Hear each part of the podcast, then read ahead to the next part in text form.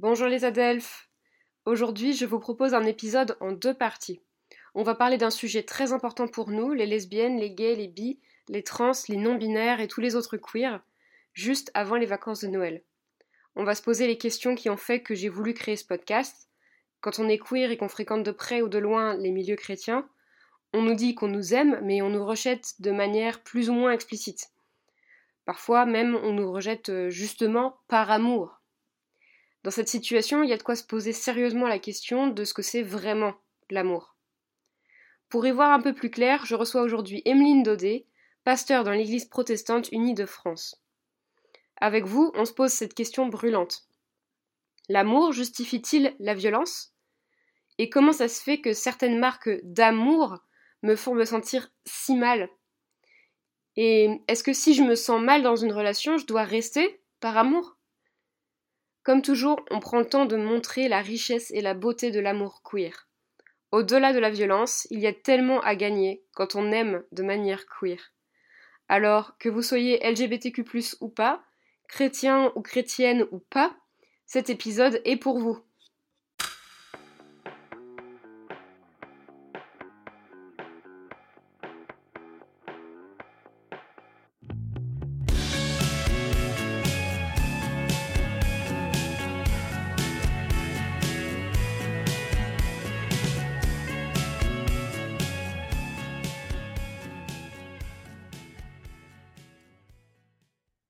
Bonjour Emeline Dodé. Salut Clémence. On va parler aujourd'hui de la confusion entre amour et violence. Est-ce que les deux peuvent aller ensemble et dans quel contexte? On ne peut pas concevoir d'amour sans justice. Tant que l'on ne vivra pas dans une culture qui non seulement respecte, mais aussi défend les droits civiques fondamentaux des enfants, la plupart des enfants ne connaîtront pas l'amour l'un des mythes sociaux les plus importants qu'il nous faut déboulonner pour que notre culture puisse devenir une culture plus aimante est ce mythe qui fait croire aux parents que la maltraitance et la négligence peuvent coexister avec l'amour. La maltraitance et la négligence sont le contraire de l'amour. L'attention et le soutien, à l'opposé de la maltraitance et de l'humiliation, sont au fondement de l'amour. Personne ne peut légitimement prétendre faire preuve d'amour tant qu'il ou elle adoptent un comportement maltraitant.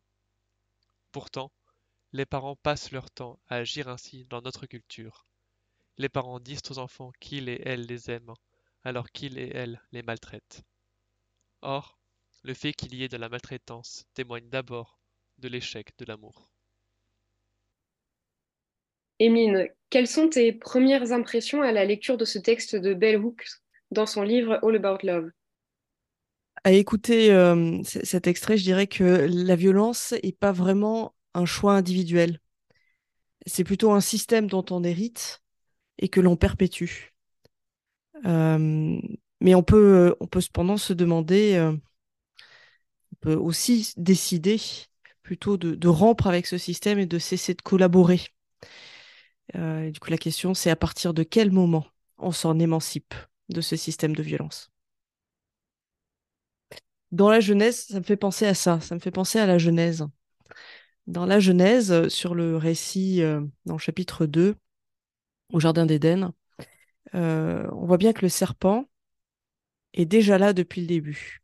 Il est déjà dans l'arbre, on peut aussi l'imaginer rampant dans le jardin. le serpent, traditionnellement, on l'identifie au mal. Le mal, ce qui initie le mal, il fait partie du monde. Il est déjà là au départ, il est déjà dans le jardin. Euh, et la question, quand on lit le Genèse 2 et 3, la question, c'est finalement de savoir comment, comment on lui répond quand il tente de, nous faire douter de ce qui est bon et de ce qui est bien, douter de notre place dans le monde en tant qu'être humain. Et puis euh, l'autre chose que j'aime bien en, repensant à ce, ce passage-là, c'est que en fait, euh, Adam et Ève, le moment où ça commence euh, à ne pas aller euh, très très bien dans le jardin, c'est pas tant quand ils mangent la pomme, enfin en tout cas mangent le fruit, on devrait dire plutôt, le fruit de l'arbre de vie, mais c'est quand ils disent que c'est bon. Or, qui disait que c'était bon avant? Ben, c'est Dieu. C'est Dieu en Genèse 1 quand il crée, quand il crée le monde, quand il sépare à chaque fois, il trouve cela bon. C'est le, même terme que de parler de bénédiction. On trouve cela bon.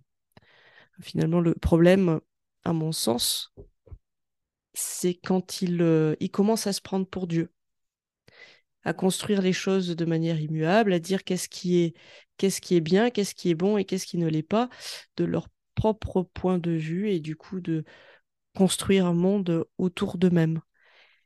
Et construire un monde autour de soi et du coup imposer aux autres son point de vue, bah c'est là où finalement peut-être euh, la violence commence à faire son effet. C'est peut-être ça, le lien que je ferai mmh. avec Bellux. C'est oui, c'est un lien euh, très fort parce que tu montres que donc depuis les origines, que ce soit les origines du monde telles qu'elles sont décrites euh, dans le livre de la Genèse, ou les origines de nos vies, comme les décrit Bell Hooks en parlant de l'enfance, l'amour et la violence sont déjà là et sont déjà possibles. donc en fait, ça nous précède. Ce qui est juste et injuste, ce qui est bien ou mal, c'est toujours là et c'est toujours possible. C'est toujours ouvert en fait. Et donc, à chaque instant, c'est à nous de faire face à cette alternative, soit d'accepter la violence systémique, parce que c'est bien d'un système qu'on parle, quelque chose qui, qui est là avant nous. Euh, donc on accepte la violence comme étant une forme d'amour, ou alors l'autre possibilité, c'est de chercher un amour qui fait du bien et de ne choisir que celui-là. Est-ce que bah, dans cette démarche, la Bible nous donne des pistes pour apprendre à reconnaître ce qui est bien ou mal? Ou bien euh, est-ce qu'elle nous dit même ce qui fait une bonne relation ou une mauvaise relation? ah, on, le voit bien hein, des, des Genèse 2, on n'a pas il n'y a pas de liste exhaustive de ce qui euh, permet de définir si les choses sont bien ou mal, si c'est une bonne relation ou une mauvaise relation. On n'a pas de liste exhaustive. C'est, on le disait déjà à l'épisode précédent, la Bible ne donne pas de mode d'emploi. Par contre, euh, à travers les, récits, elle donne des pistes de réflexion. Elle, euh. Elle nous indique une manière d'aborder les choses et les situations pour arriver à discerner euh, ce qui peut aller dans le bon sens et ce qui ne va pas dans le bon sens. Avec toute la liberté que, Dieu donne dans ces cas-là de choisir nous-mêmes ce que l'on fait. Euh, et dans ce sens-là, pour moi, on ne peut pas définir une liste de péchés si on reste une perspective protestante.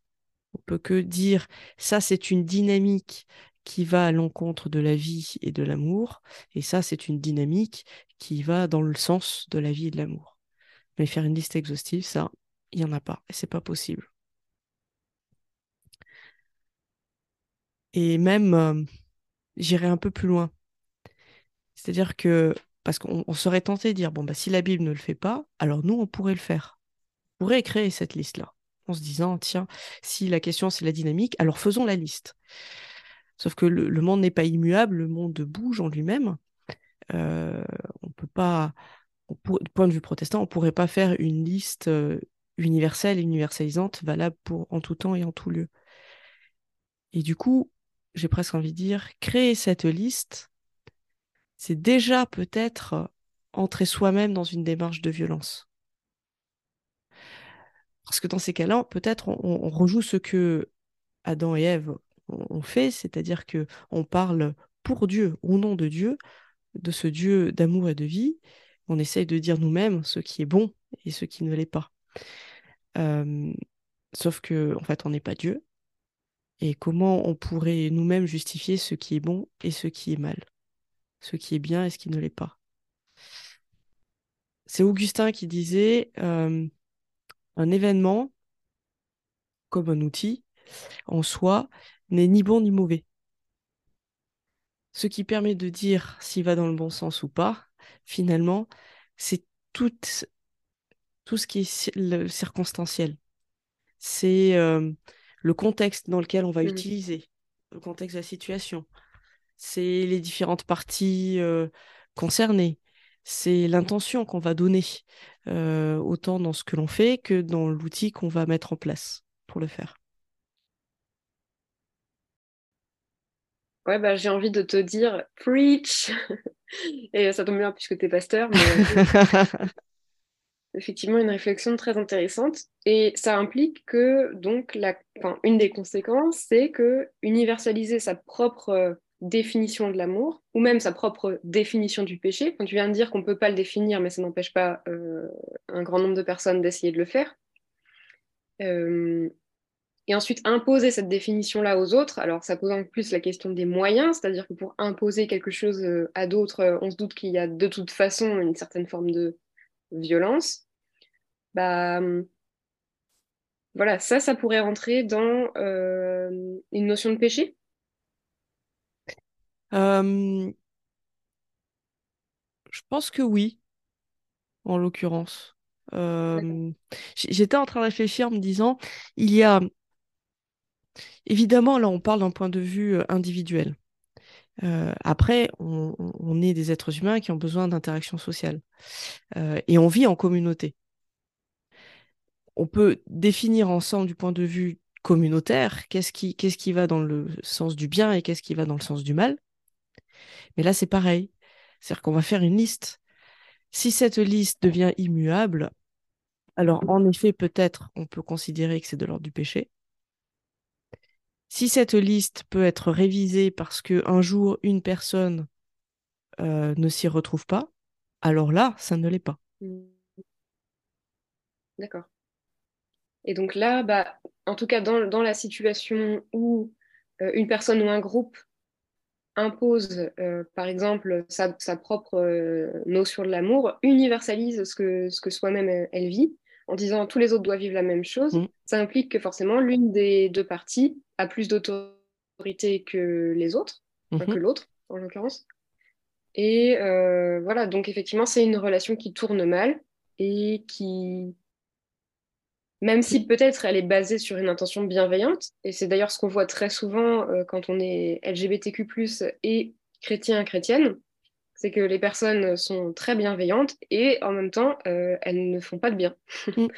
Euh, parce que justement, elles essayent de normer l'amour sans prendre en compte le fait que ça crée un rapport de pouvoir et que en plus, ça inflige une certaine violence. Mm.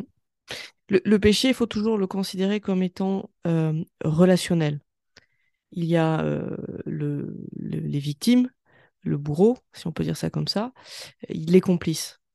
Et c'est toujours ça. Est-ce que la relation est bonne et de l'ordre de la vie ou pas? Quand on a un groupe qui impose sa manière de définir l'amour à un autre groupe, au point que cet autre groupe se retrouve à ne plus être inscrit dans la vie, alors en effet, cette relation, elle est plus mortifère que vivifiante. Et dans ces cas-là, en effet, on peut la considérer comme étant plus de l'ordre du péché que de la vie. La haine, c'est la fureur de celles et de ceux qui ne partagent pas nos objectifs et elle a pour but la mort et la destruction. La colère, elle, est une douleur provoquée par des décalages entre personnes égales. Son but est le changement. Mais notre temps est de plus en plus compté. On nous a appris à considérer toute différence, autre que le sexe, comme un motif de destruction. Et c'est pourquoi l'idée que les femmes noires et les femmes blanches peuvent faire face à leur colère respective sans se désavouer, sans rester pétrifiées, sans être muettes ni se sentir coupables, est en soi une idée hérétique et constructive. Elle implique une rencontre entre égales sur une base commune pour examiner la différence et pour bousculer ces idées héritées de l'histoire. Car ce sont ces préjugés qui nous séparent, et nous devons nous demander à qui profite tout cela?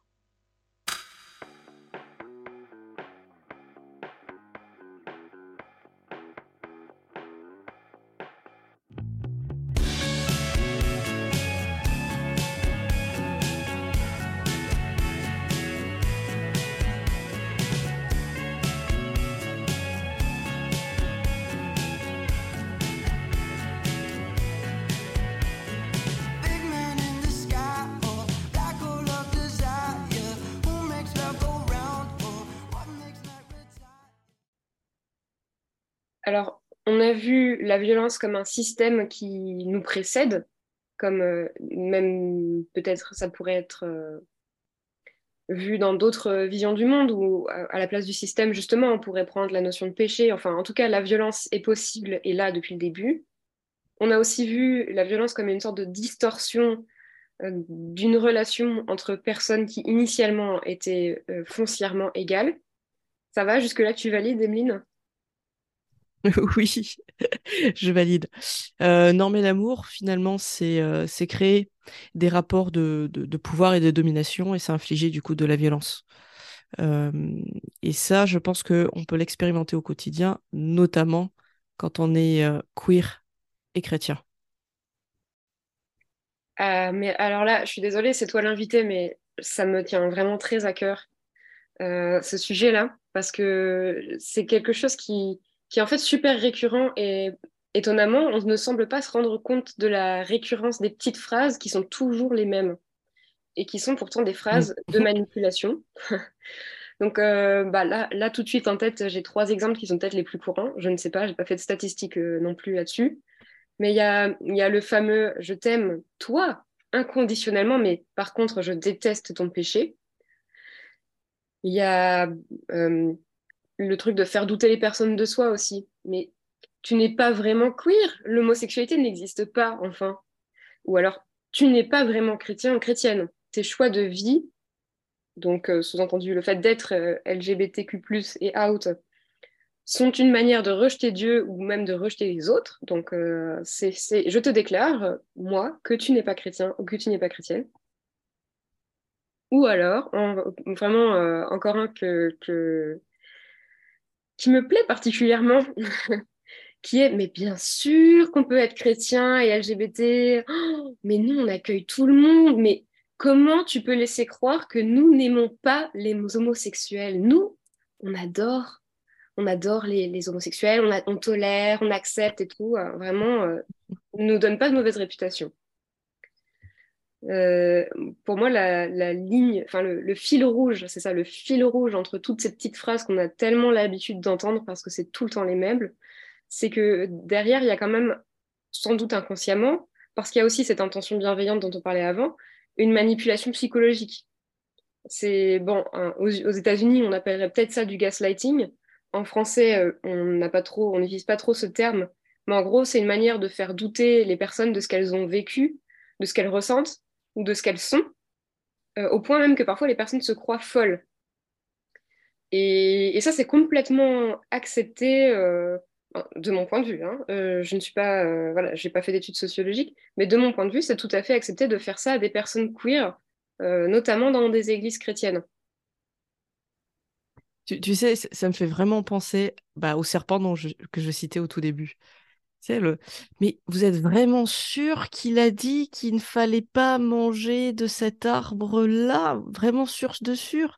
Parce que peut-être que finalement, c'était pas ça. Et ben voilà, en fait, on a la même chose là.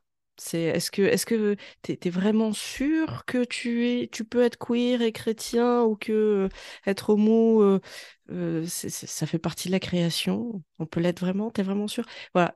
À chaque fois, moi, j'ai cette image de ce serpent dans l'arbre qui qui tente de mettre le qui insigne le doute et qui, qui distord, tu vois, la, la, la réalité. Bah oui. Pardon, je t'ai coupé dans ton élan. bah, c'est ça, il y a un rapport euh, énorme, c'est trop bien.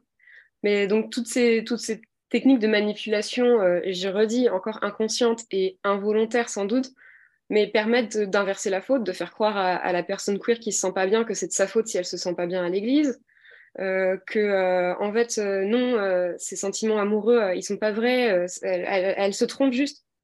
voilà, et donc en fait à chaque fois on va comment dire, euh, on va laisser la personne euh, complètement isolée puisqu'elle ne peut plus se faire confiance à elle-même.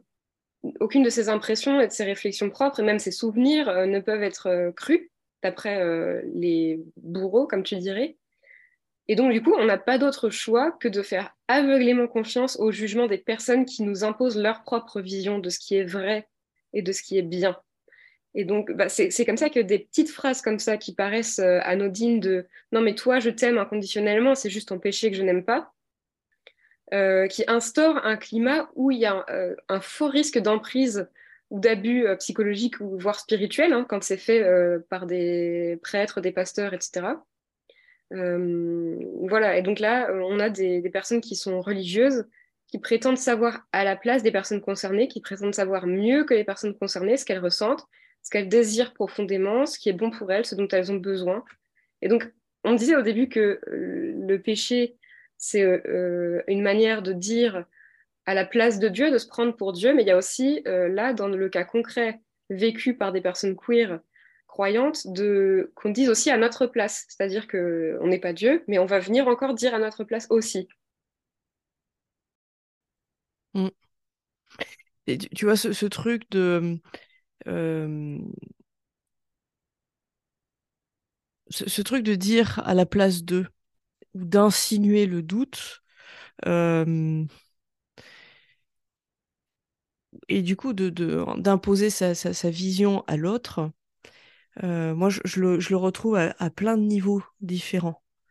Tu, parlais des prêtres et des pasteurs.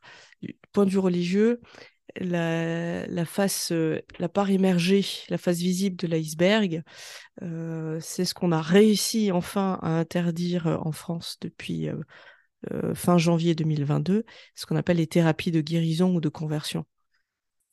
Et, ça, c'est intéressant parce que quand on demande aux gens qui les pratiquent, ils disent qu'ils le font au nom de l'amour de Dieu pour la personne concernée. Et elles, elles sont demandées au nom de l'amour qu'ont les familles pour les personnes concernées.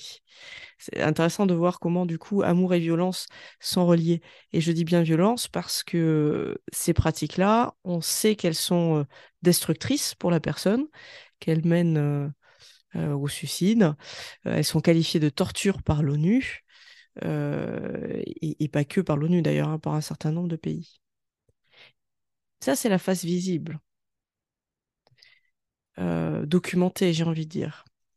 Mais il y a la part immergée, celle qui est tellement quotidienne que finalement on la voit plus, euh, où on n'y fait plus tant attention que ça. Et moi, je mets là-dedans la fameuse correction fraternelle dont on a parlé aussi dans l'épisode précédent. Euh, où là, les personnes se sentent obligées d'informer l'autre de ce qu'elles pensent qu'elles feraient à leur place si vraiment, vraiment, elles étaient chrétiennes, parce que finalement, ce qu'elles font, on n'est pas si sûr que ça, qu'elles soient chrétiennes si elles le font.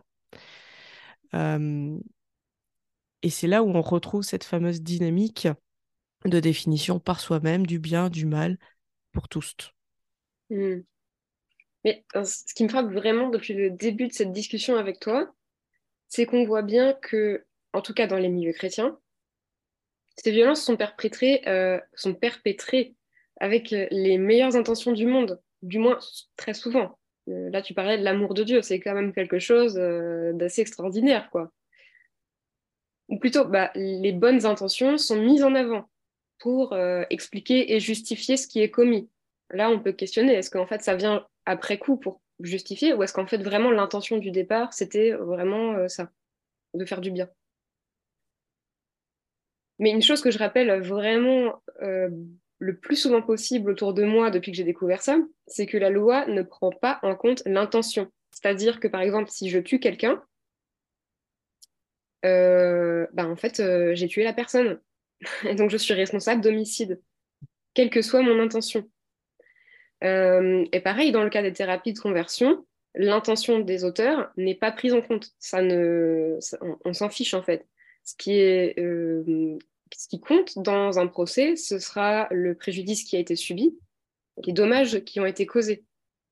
Donc la violence, elle est qualifiée dès lors qu'il y a des faits qui sont là, qui sont avérés, et que les victimes ont subi euh, une perte. Et ça peut même être la perte d'une chance. Et donc évidemment que dans le cas des thérapies de conversion, il y a des, la, perte d'une chance, ne serait-ce que la, perte de la capacité d'aller euh, dans des milieux religieux et de bénéficier euh, du sentiment de communauté, de toutes les choses qui sont positives et qu'on peut, mm. dont on bénéficie quoi. Est-ce que dans notre propre, euh, ouais, je te laisse, je te laisse prendre le relais. Pardon, excuse-moi. Tout à l'heure, je parlais de communauté et des communautés qui définissent ensemble finalement, enfin, des critères ou, euh, ou qui bornent finalement ce qui est dans le sens du bien et dans le sens qui est du mal. Ces communautés-là, on espère, et c'est l'espérance démocratique aussi, euh, sont amenés à réviser ces choses-là. Ce qui est intéressant avec la justice et les lois, c'est que la communauté, en faisant une loi, euh, pose un arrêt dans une dynamique possible.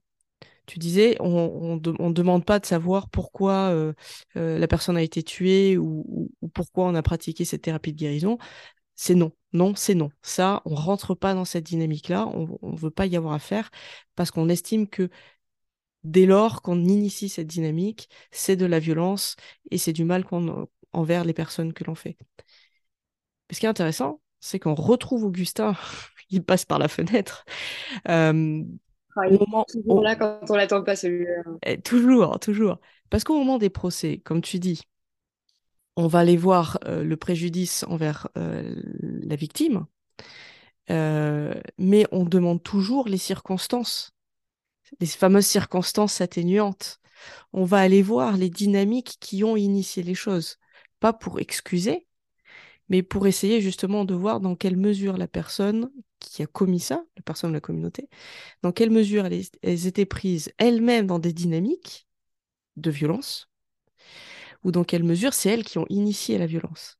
Je trouve ça super intéressant. Parce que du coup, euh, on prend ce temps d'aller voir l'origine du problème, ou en tout cas de remonter un petit peu euh, avant ce sur quoi on a dit communautairement, là, c'est non. Oui, tu, tu veux dire qu'il y a toujours une remise en question qui est possible, collective. Oui, et puis je trouve que la justice telle qu'on la pratique, encore plus si on faisait une justice restauratrice, mais la justice telle qu'elle est pratiquée, elle prend soin aussi des gens parce qu'elle va, elle, comment dire, elle prend en compte que les personnes qui ont commis ce qu'elles ont commis sont peut-être aussi des victimes d'un système ou d'une dynamique de violence dans laquelle elles étaient, consciemment ou inconsciemment. Et en allant mettre ça en lumière, en posant des mots là-dessus, euh, elle va peut-être obliger aussi euh, ceux qui ont commis euh, les délits ou les crimes à être soignés, à faire un travail sur eux-mêmes, à regarder dans quelle, dans quelle mesure ils ont mis de la violence sur de la violence et les pousser à se remettre en question et pas juste dire vous avez fait ça, vous, vous passez tant d'années ou tant de mois en prison, merci, au revoir. La, justice prend soin aussi de ça. D'accord. Effectivement, oui. Il y a toujours une possibilité de, de grandir, quoi. Oui, et du coup, on prend soin. Sinon. Hmm. Pardon. On prend soin. On est. Euh, tu vois, l'amour de l'ennemi, presque, on le retrouverait là, d'une certaine manière. Parce qu'on va, faire, on va prendre soin, on va porter de l'attention, y compris à celui qui a commis le crime. C'est ouais, Bon, là, la seule raison pour laquelle je suis d'accord avec toi, c'est qu'il y, a une institution judiciaire qui fait ce job-là. C'est-à-dire que c'est pas aux victimes d'aller expliquer euh, à l'agresseur euh, tous les systèmes de pouvoir et toute la violence qui a été euh, mise en œuvre euh, au moment des faits, etc. Enfin, je c'est évident. C'est évident. Et c'est là qu'on retrouve le, fameux trio dont je parlais tout à l'heure, qui est le bourreau, la victime et les autres, les tiers, qui sont ou complices euh, ou alors des alliés. Tu vois, ou complices du bourreau ou alliés de la victime. Et en l'occurrence, la justice est toujours, ou devrait toujours être alliés des victimes. Oui, effectivement, idéalement. Bon, en tout cas, si nous, on prend ce critère-là et qu'au lieu d'aller chercher les intentions des personnes et puis de, de, se convaincre que oui, mais c'est vrai que euh, euh, les gens à l'église ou mes parents ou euh, un tel avec qui je suis très amie mais qui, qui, qui est très intégriste ou des choses comme ça, oui, mais cette personne, elle m'aime vraiment beaucoup quand même, etc. Et donc d'aller chercher dans les intentions pour justifier et comprendre et supporter aussi. Et bah, si au lieu de prendre, de, prendre ce critère-là euh, des intentions, on le déplaçait et on allait sur les conséquences, bah là, ça nous permettrait tout de suite de faire le tri entre amour et violence, de distinguer clairement les deux, puisque en fait, si les conséquences sont euh, négatives, voire euh, carrément méchantes, quoi, si ça, si ça détruit plutôt que ça n'édifie, dans ce cas, on peut tout de suite savoir que, en fait, selon ce critère, ce n'est pas de l'amour. Et là-dessus, j'aime beaucoup ce que dit une pasteur américaine qui a deux filles, une bisexuelle et une lesbienne, et qui, qui donc s'est complètement remise en question parce qu'elle, c'était, enfin, c'est une pasteur évangélique. Et là où elle en est aujourd'hui, c'est de dire que ce qu'on ne ressent pas comme de l'amour, c'est pas de l'amour, c'est pas possible. Euh, elle dit, alors attention, euh, évidemment, séquence accent anglais, euh, Real love feels like love. Le véritable amour est ressenti comme de l'amour. Si, ça, si, si, le ressenti c'est autre chose, quoi que ce soit, non, c'est bon. On peut déjà évacuer le truc.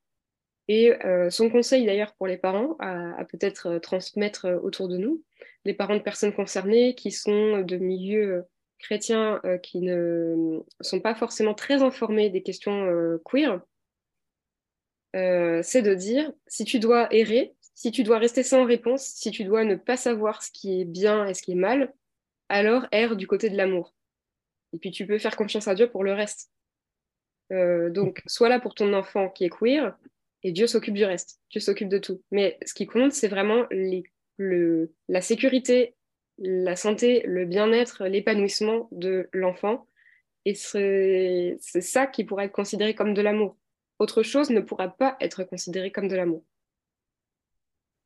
Moi, je dirais aussi que le, critère de, de l'amour, alors sans les, les conséquences, c'est faire du bien, sentir cet amour-là. Euh, mais c'est aussi ce que ça implique, c'est-à-dire les moyens, les moyens mis en œuvre. Et à ce, à ce niveau-là, si on rajoute ça, on retrouve la, fameuse question est-ce que la fin justifie les moyens? Même indépendamment des conséquences, il y a toujours des actes et des paroles qui sont injustifiables. Et ça, c'est ce qu'on disait tout à l'heure. Mais toujours, on peut se poser la question mm. est-ce que la fin justifie les moyens?